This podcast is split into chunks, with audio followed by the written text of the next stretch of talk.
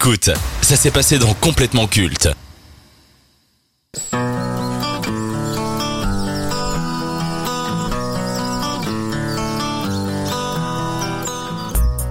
Malgré les difficultés, le mépris des studios, ils n'ont rien lâché et sont parvenus à leur fin. Après cent quarante-huit jours de contestation et de lutte, la grève des scénaristes est officiellement terminée à Hollywood.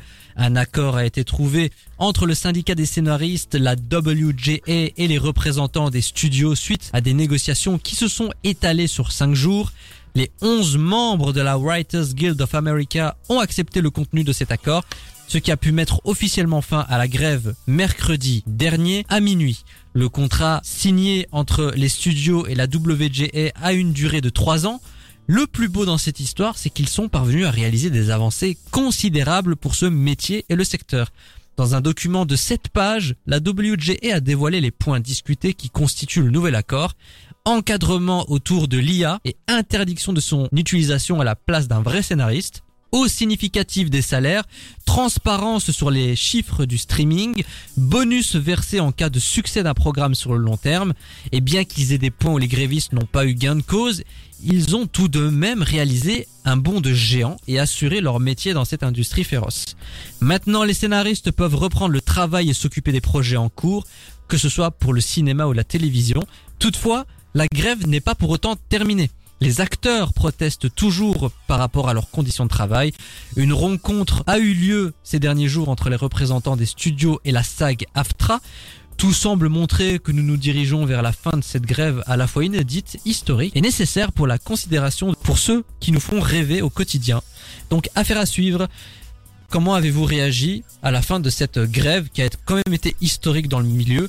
cent quarante-huit jours, c'est quand même quarante-huit jours de plus qu'en deux mille sept. Il était temps, franchement il était temps, ça durait et quand tu voyais euh, ce qu'ils revendiquaient, c'était totalement légitime qu'ils ont enfin euh, eu ce qu'ils voulaient. Moi j'ai la même réaction Mathis, c'est enfin et c'est presque à se demander où est le piège parce que le contrat est... semble trop beau par rapport à ce que justement voulait euh, l'industrie du cinéma, donc euh, une réussite en tout cas de négociation pour les scénaristes.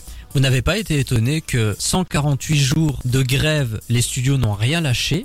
Et vers la fin, ils ont tout donné sur un plateau d'argent. Vous trouvez pas ça un peu suspect? Non. Si j'ai envie quand même de titiller un peu, quoi. Ouais, je, tr- je trouve pas, parce que justement, quand tu penses aux pressions économiques qu'ils ont derrière, à un moment, ils devaient se bouger, donc... Mais moi, ouais, c'est ce que je t'ai dit, justement, c'est à se demander où est le piège. Après, le piège est peut-être que le contrat ne dure que trois ans. C'est peut-être ça, oui, euh, justement. On va y revenir. Alors, il y a des points quand même qu'il faut soulever, notamment, par exemple, sur le nombre de scénaristes sur un projet. Dorénavant, sur une mini-série, ils doivent être minimum deux scénaristes et six pour des longues séries de vingt épisodes. Ça évitera au moins la surcharge de travail, ça c'est plutôt bien. Ils auront des bonus entre dix et trente mille dollars. Ce qui est également inédit. Et par rapport à l'intelligence artificielle, on ne peut pas considérer l'I A comme un écrivain, ce qui fait que bah, le scénariste a conservé son travail. Toutefois, il y a quand même une porte ouverte, c'est que si le scénariste souhaite utiliser l'intelligence artificielle, eh ben, il faut que le studio demande son autorisation et qu'il y ait des papiers signés. Bon, il y a toujours une petite ambiguïté par rapport à l'I A. On sent qu'il ne lâche pas l'affaire par rapport à ça. Et il y a également un autre point. Le contrat ne dure que trois ans. Est-ce qu'il faut s'attendre à une énième grève dans trois ans? Parce que entre temps, l'I A aura évolué, elle sera peut-être plus optimale, même si on peut se réjouir aujourd'hui. Est-ce que le pire n'est pas à venir pour ces ouais, métiers? Je pense clairement que c'est une solution à court terme, mais pas à long terme. Et dans trois ans, à mon avis, il y aura de nouveau une grève. Et en plus, les I A, bon, c'est tout nouveau. Ça va faire de plus en plus parler, donc euh, ouais, c'est c'est compliqué. Mais c'est le problème des C D D, hein, à l'image justement d'un travailleur. On pense pas au lendemain, mais faut quand même y réfléchir parce que trois ans c'est court. Une grève serait potentiellement euh, envisageable, mais faut maintenant juste se réjouir de, de ce qu'ils ont gagné parce qu'ils ont gagné ce, ce, cette lutte en tout cas, ça c'est sûr. Alors les scénaristes avaient également demandé une visibilité sur les chiffres du streaming parce que comme les séries marchent beaucoup moins à la télévision, ils ont juste refait une mise à jour de l'accord précédent, mais pour le streaming. Donc dorénavant, les chiffres seront dévoilés non pas aux scénaristes mais au syndicat W G A et ensuite un certain pourcentage sera versé aux scénaristes en fonction des chiffres qui ont été faits sur la plateforme. Là encore, on peut soulever un point. Quels chiffres vont-ils donner? Est-ce qu'ils vont pas essayer de leur mettre à l'envers en leur donnant des faux chiffres pour essayer de garder encore un maximum? Est-ce que là encore, c'est pas un peu ambigu? Mais est-ce qu'ils ont justement pas accès à ces chiffres? C'est déjà une question qu'il faut se poser. Bah, le truc, c'est que Netflix peut donner les chiffres qu'ils veulent. La W G A n'aura pas accès aux chiffres de Netflix. C'est Netflix qui vont leur envoyer des chiffres. Donc là encore, on sent que ils ont pas gagné sur tous les points. Mais la raison pour laquelle j'avais envie de faire ce débat, c'est pour la raison suivante. Donc, les scénaristes ont gagné. Mais vous pensez sincèrement que les studios vont donner plus d'argent de leur poche? Voilà ce qui s'est passé ces derniers jours. On a appris que les abonnements Netflix et Disney+ allaient à nouveau augmenter. Et d'ailleurs, ils se sont même pas cachés. Il y a même Sarandon, le co-P D G de Netflix, et Bob Iger chez Disney, qui a dit eh « Mais les gars, il faut savoir ce que vous voulez. Si vous voulez que les artistes soient mieux rémunérés, eh ben cela euh, doit se répercuter sur le prix de l'abonnement. » Il me semble qu'ils pèsent quelques milliards dans l'industrie, cela. Honnêtement, est-ce que ce n'est pas encore un profond mépris pour les utilisateurs, pour les gens qui regardent des séries et des films? Si, justement, et je pense que de nouveau, le consommateur est la première victime dans tout ça. Et c'est un vrai problème parce que tous ces abonnements augmentent. Sans, bon là on a eu des explications, mais parfois les consommateurs sont même, ont même pas des explications. On leur dit ben voilà, ça augmente de un euro et, et tant pis pour eux.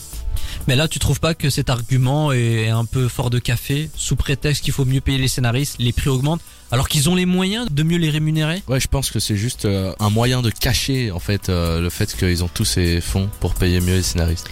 Et il faut pas aussi oublier que je pense que pour beaucoup de personnes riches, c'est au plus t'es riche, au moins tu donnes.